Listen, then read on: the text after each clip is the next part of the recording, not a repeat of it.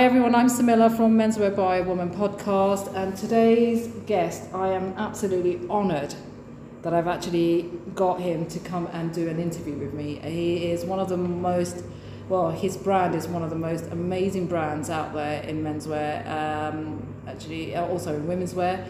I've got Hans from Black Horse Lane Atelier who is here with me, and I'm actually in their factory, in the studio. And I can't believe it, because all of this, all the smells and everything reminds me of the days where I was doing all the manufacturing, producing and, you know, designing. So the smell is good. Yeah. And, you know, very often I call this place kitchen. Yeah, I can imagine, because this is where it begins. Everything here. Thank you so much for coming on board, Hans. You're welcome. And thank you for doing this interview with me. That's all right. How did it all begin with you? Well, it's all began when I came to this country in 1987. Right. Long time ago now. My uncle had a factory in Doston, in East London. Yep. And at the time, I wanted to learn English. I was working with him part-time, on and off. Right. I started as a presser. Okay. Then gradually learned quality controlling. Okay. And I think in that journey I was going to university, trying to go to university, but those days life was really difficult and I had to work full time in order to support my lifestyle. Mm-hmm. And I think in 95, after 7 years, he said to me, by that time, he opened a second factory. He said to me, you know how to do quality controlling. Why don't you take over this factory, second factory, from me? Because at the time, he wasn't doing well with that factory. Right. He had two factories. One was doing well, the other wasn't doing well. Okay. And he wanted to offload the second factory to me. Okay. Cheeky. I said, of course, uncle, but I don't have money to pay you. Right. He said, don't worry, you pay me in installments. Okay. I'm not asking a lot of money anyway. So I find myself all of a sudden at the age of 26, right, employing 140 people. Wow. Okay, and wow, working with most amazing people on the manufacturing side, because these days we don't see those people, but in late 80s, 90s we had lots of Eastern European Jewish people working in the trade, and they had huge experience. I mean, they were amazing. I learned so much from them. So within the first 6 months of owning this thriving and busy factory, struggling with the quality, struggling with people, struggling with the running of that factory, one day one of these guys came in and said, look, either you do this properly or don't do it. Right, yeah. Because I think our quality wasn't that good at the time. And I said, what do you reckon I should do? He said, go to school and learn. So what I did with that, immediately, I think that week, I went into Central Saint Martin. Okay. I asked them what courses. Those days we didn't have internet. No. Okay. No. They were on Saint Martin's lane. Yeah. Okay. And they had a 1 year course on pattern cutting and sewing techniques. Right. Yeah. So while I had my factory, I was going there and learning how to do pattern cutting and sewing techniques. Yeah. I was incredibly lucky because I had a working factory. My other colleagues they were just students. They were not learning as fast as I was learning, because I was able to bring all the problems of the factory to the college. Right. Okay. Yeah. And asking tutors how to do this. how to do that? Yeah. My learning curve was really fast, and I think within that year, yeah, we started producing one of the best garments on the market. Oh, wow.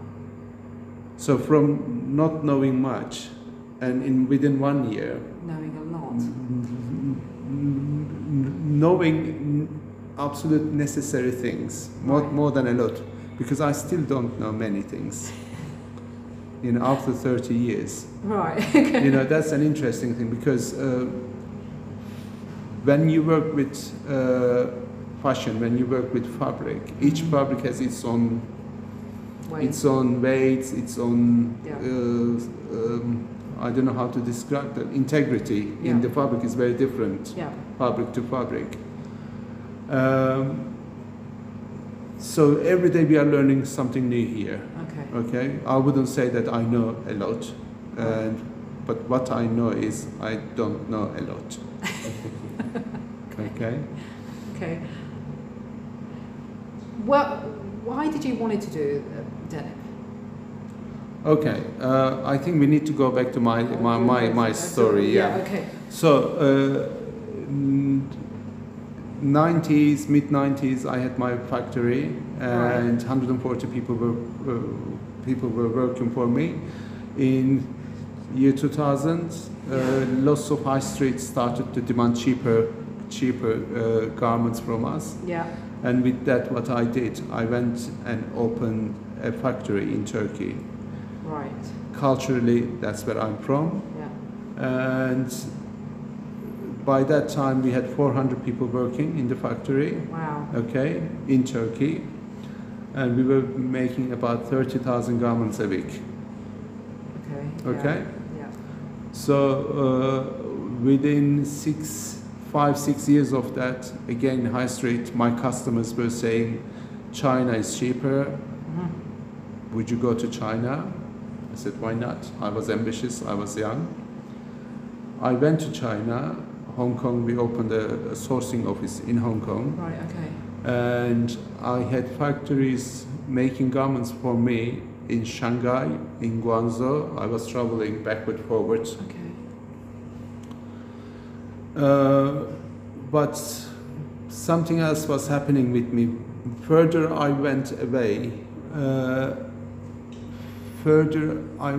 from my own values as well. And further, I went away from my relationship with my family as well, because distance wasn't helping. Right. That lifestyle wasn't helping, yeah, me. And one of those visits in China, a Chinese man was making a green tea for me. Usually they have little, yeah, stores, and he was making tea for me. Right. And I looked at him, and I was feeling sorry for him, because he was away from his children. Okay. In China, usually they travel from small villages into, yeah, big factories, dormitories. Yeah. And when I was feeling sorry for him, there was a bulb moment. Okay. I said, but I am not any different than him. He is away from his children, yeah, his family. I am away from my, just for what? At that point, I decided to come out of fashion, because I was disgusted with the fashion, because, yeah, the fashion represented shortcuts. And also, it's interesting because today's big news at this moment is the inflation. But actually, if you look at last 30 years, the fashion items got cheaper and cheaper and, yeah, cheaper and cheaper and cheaper. And buying a lovely coat was an investment 30, 40 years ago. Yeah. You had to think carefully, you had to look at it, you had to look at the fabric, and you had to make sure that it lasted at least 10 years. Yeah. But last 30 years, we lost that, yeah, because everything got so available, so cheap. Yeah, 100%. We are never emotionally invested into the garments that we buy into. Yeah. So I was part of that problem, really, and I wanted to come out of that, cutting corners, using cheap fabrics, using cheap labor. the values wasn't there anymore for me. So I came back one day from my journey. I said to my family, my daughters at the time, one was 9, one was 12, hey guys, I sold everything, I am out of it, we're gonna have 1 year off from the school as well, we're gonna just travel. Oh, wow. We're gonna travel in Europe, we're gonna jump into our cars, and yeah, and we did speak to their school, and they said, okay, as long as you put education in the travel, okay, and we are okay with that, as long as they don't lose their education. So we took 1 year off, mm-hmm. Jumped into our cars, went to Europe, up to the Syrian border of Turkey, okay, came back. It took us 8 months to do that journey. When I came back, I said to my family, I'm gonna do a business where I don't have to travel, and I'm gonna walk to it because I don't want to travel for my work. And what I did then, I opened a local restaurant in my neighborhood. Yeah. So that's why, I think that's why you said, I read about it and I'm thinking, wow, this is amazing, from restaurant to, you know, to denim, it's like, how about that, you know? Yeah. So I opened my local restaurant in, I think, 2009. Mm-hmm. By that time, I lived in that neighborhood for 22 years. And I did know my neighbors left and right. Yeah. But on a bigger scale, I didn't know much about the neighborhoods. Yeah. Okay. But within 1 year of opening the restaurant, I started to know people with their first name, their children, their grandchildren, because you know, they were coming to eat, they were celebrating their birthdays, weddings. So I was really enjoying for being part of that community, where I wasn't before. So that was a very happy, fulfilling experience when you know that you know your neighbors. Yeah. You know, when you come out of your door, I was just looking into people's gaze to say hello instead of just putting your head down and just rushing somewhere. Yeah, yeah. It was a very successful restaurant, and on the hospitality industry, last 15 years, I learned so much from it. In the hospitality, your ingredients are the most important things. You cannot shortcut with a fish or meat. It has to be one of the best cuts. Exactly, yeah. But also something else was happening in the hospitality industry, where gradually we had last 20 years in London and around the country, we had a craft beer movement. Yeah. And you know, you had these little microbrewers changing the industry. Yeah. So I was learning a lot, and also I do humanistic psychotherapy. Okay. So I'm into psychotherapy, and in one of those meetings, the subject, the theme was, how do you define yourself as an artist on your everyday life? Oh my God. So we had eight people in the meeting. Yeah. And everybody was going through their own artistic creativity. Right. And I remember one lady was talking about her artistic process was thinking about the recipe for her daughter's birthday, the cake recipe, and buying the ingredients, baking it, dressing it, and that's the process, thinking with your limbs, working and doing something, and you create something. In fact, when you were talking about your illustrations on the phone, you know, thinking and then with your limbs doing something. Yeah, it's an artistic process, isn't it? Yes, very much. So when the question came to me, I couldn't really define myself as an artist, as a restaurant owner, because my artist in the restaurant was the head chef. Okay. I wasn't, because he was making decisions. He was making decisions for the menu, he was making decisions for the ingredients. Yeah. And I said, look, I need to think about that, because I know that I'm a creative person. Uh-huh. And another turnaround came back to me, and I was thinking, I was going through my memories when I was really happy artistically. I was really happy as a maker, okay, as a garment maker. Okay. And at that meeting, I decided to come out of restaurant business and come back, right, and work with denim. The reason for denim is not a fashion item. No. It's been around for 150 years. It has only one color, which is blue. Yeah.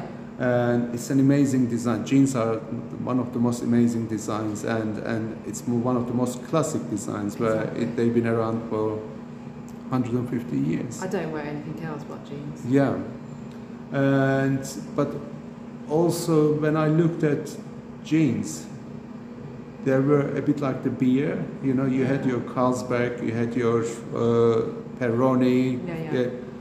But when the craft beer movement came in, they started to making much better quality lagers, IPAs, beers. Yeah. Yeah. And I thought, okay, I can do that with the jeans, because as a tailor, who trained as a tailor, I was looking at my jeans and they were badly made. And at that point, I decided to make one of the best jeans in the world. Yeah. And use one of the best fabrics. Yeah. Because that's what the hospitality industry taught me. Wow. You know, ingredients are the most important things. It's an amazing journey. Yeah. But an amazing journey in a sense where it's refined. Yeah. Refined it so much that, you know, you have to go through these things to actually get to that amazing quality. Yeah. And I don't care what anybody says, but, you know, with artistically, you have to go through these barriers.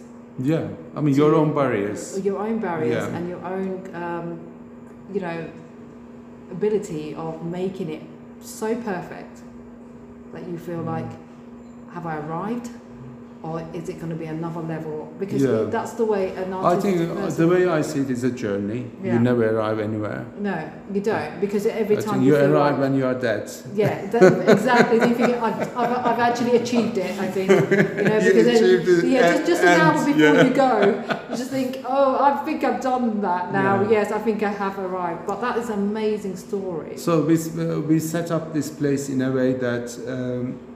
we have a pop-up restaurant in this space. Yeah. And the reason we have a pop-up restaurant in this space, I wanted to create that connectivity with the local people. Yeah. I didn't want to create a garment manufacturing place where everything is closed doors. Yeah, no. Which is traditionally it is and still, if you go to any garment manufacturing, it still is in that position. Yeah. So by having a pop-up restaurant within the space, we enabled us to have an open door. Okay. So our local people comes in here, eat and see how the garments are made on a weekly basis. So that's really important. That connectivity is important for us. Right. And I mean, we look at everything on a very philosophically very deeper level, because if there is no connectivity, we don't do anything. That's why, for example, we work with local museums.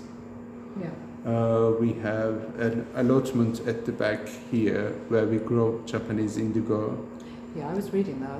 That is amazing how you do that. And again, it's just educational purposes. It's not commercial use. No. And idea is, not many people knows that blue comes from a green plant, for example. Yeah, a lot of people don't know that, because in India, when I go to India, my aunt, they actually dye their saris in plants. Yeah.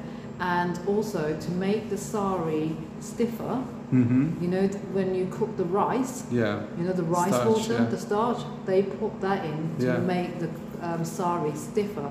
Yeah. My mum does it here, yeah, sometimes. Denim are like that. Yeah, you know, and they have cornstarch rather than rice starch. Yeah, and the rice starch is actually used for the saris, cotton.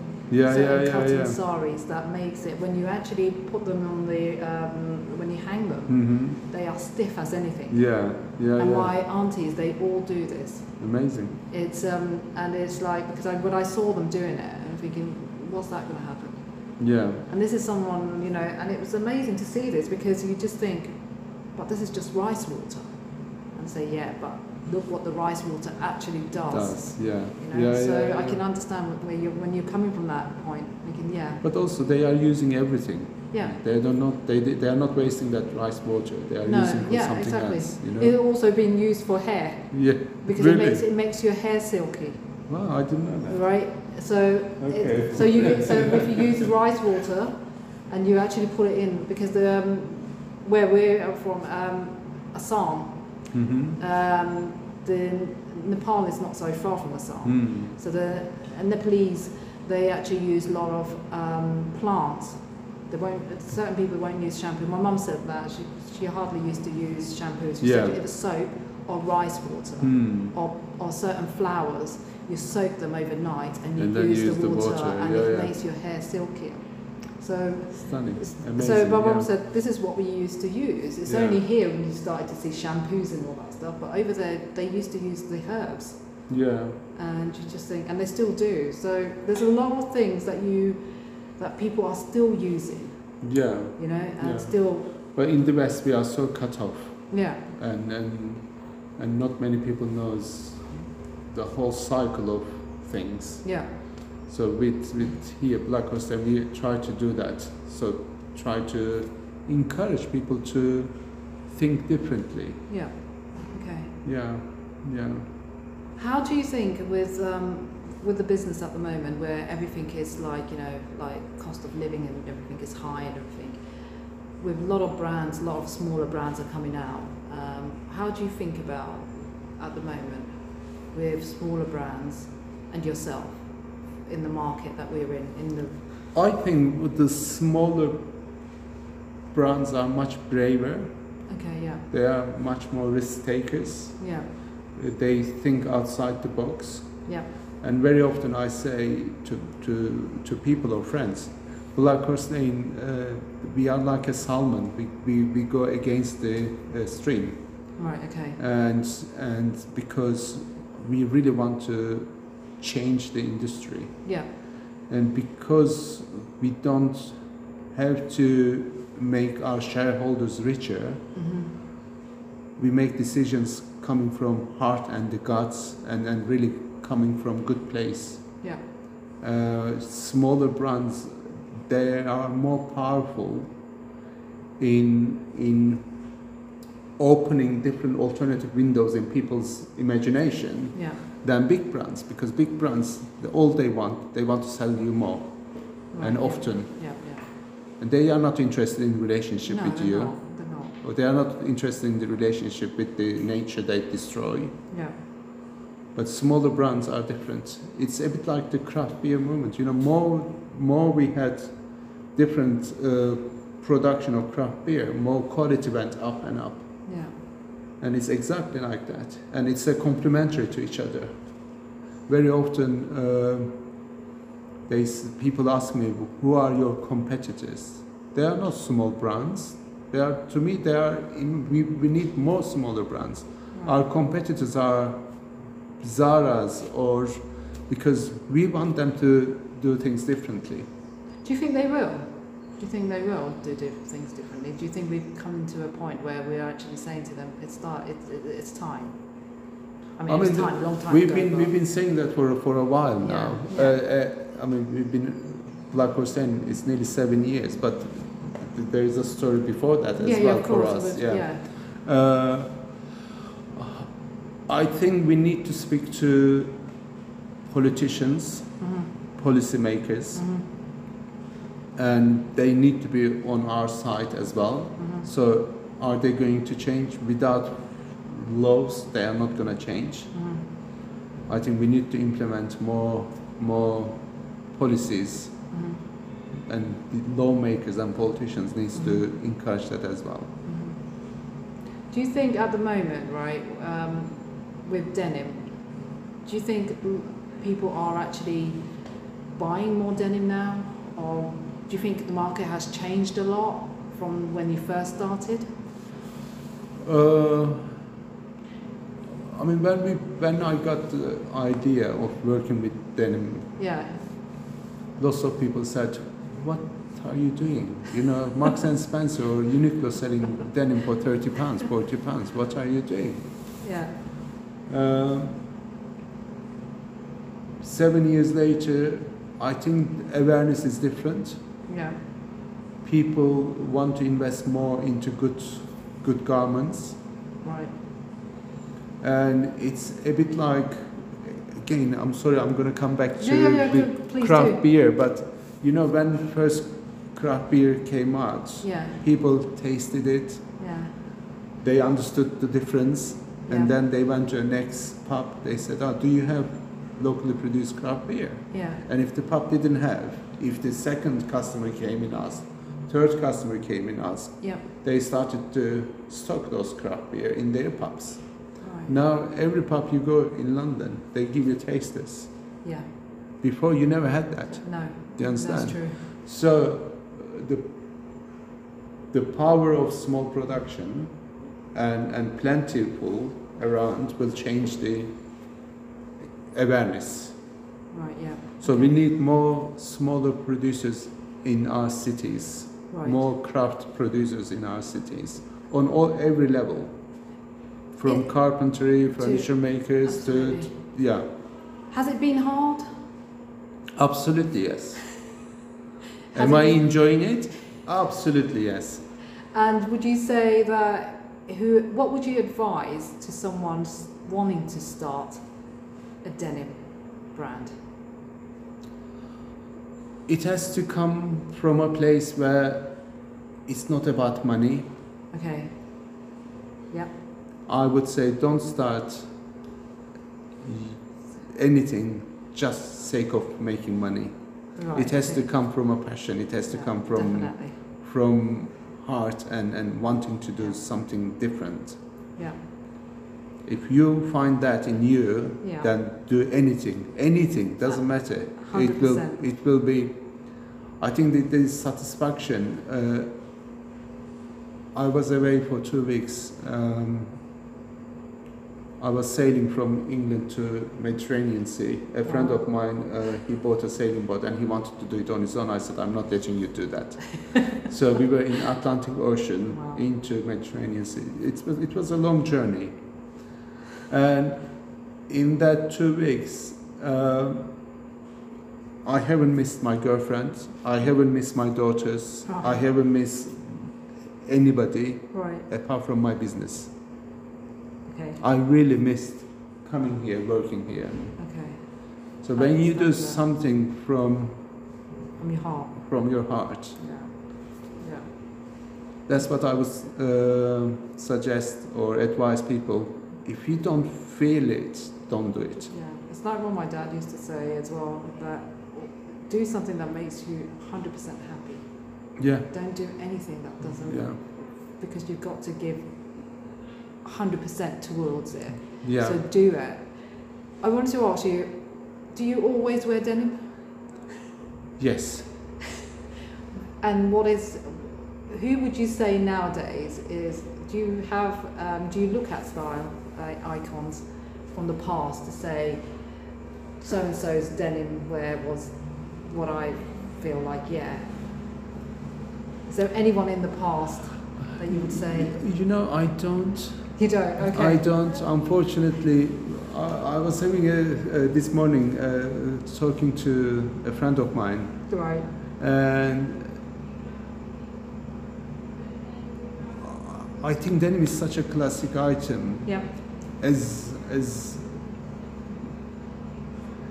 our fathers, our grandfathers, they all have memories with denim. I know I grew up with denim, yeah, and and it's not a style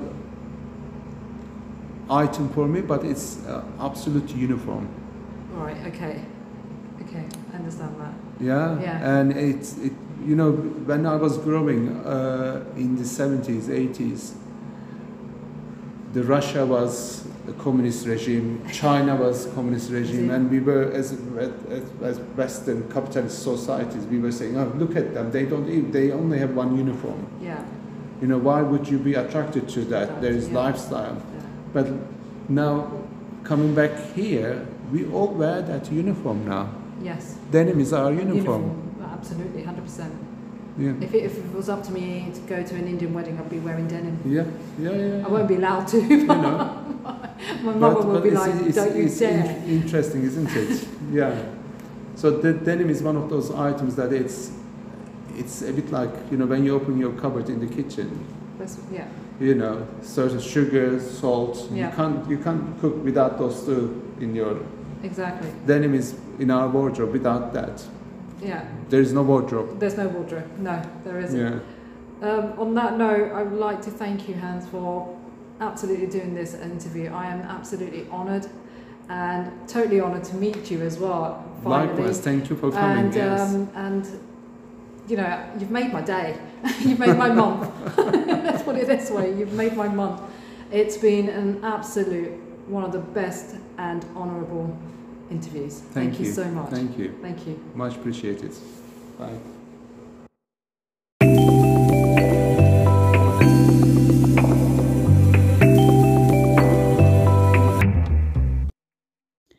Hi everyone, it's Samila from Menswear by a Woman podcast. Just wanted to say that was the last episode for this style season, and I would like to say that I wanted to thank all my guests coming on board and being the most amazing guest on for this season. Style season is it's been quite a long season. It's been quite a long season, but at the same time, it's one of my favourite subjects, style.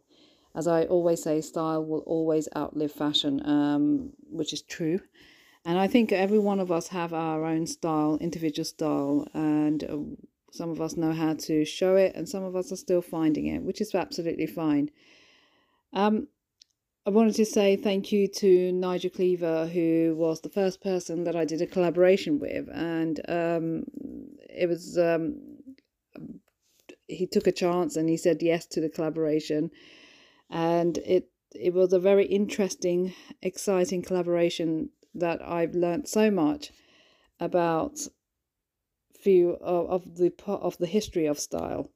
So once again to Nigel, thank you so much for saying yes and taking the time to do the recordings of that the whole collaboration of those 3 episodes. And I'd like to thank every individual guest that has come onto my podcast for the style season. Thank you so much to all my guests. You've been absolutely brilliant. I've learnt so much from you guys. I've learnt a lot from you about style more now, and yeah, so thank you once again, and thank you to everyone for the support that you're giving me on this podcast. It means a lot. Please do subscribe to the podcast. It does help a lot, and if you wouldn't mind leaving a review after listening if you liked one of the episodes. So I'm hoping to come back with a new season in mid-October. So hopefully this time round, I'm going to be starting a few controversial subjects and a few fun ones as well at the same time in menswear.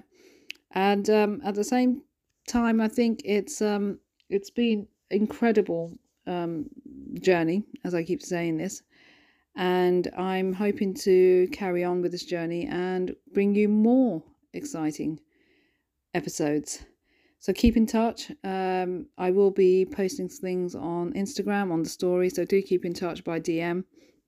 I'm available through DM. Let me know what you think of the podcast, or if you would like me to tackle certain subjects in menswear. Please do send me your requests if you like me to look into. And So on that point, I hope you all take it easy and take care of yourselves, and I will be back. We will be back with the next season and next episodes, and with next guests, amazing guests. So on that note, thank you very much, and keep in touch with the menswear community, and speak to you guys soon, and looking forward to it. Thank you for all your support. Without you guys, I don't think this podcast would have been anything.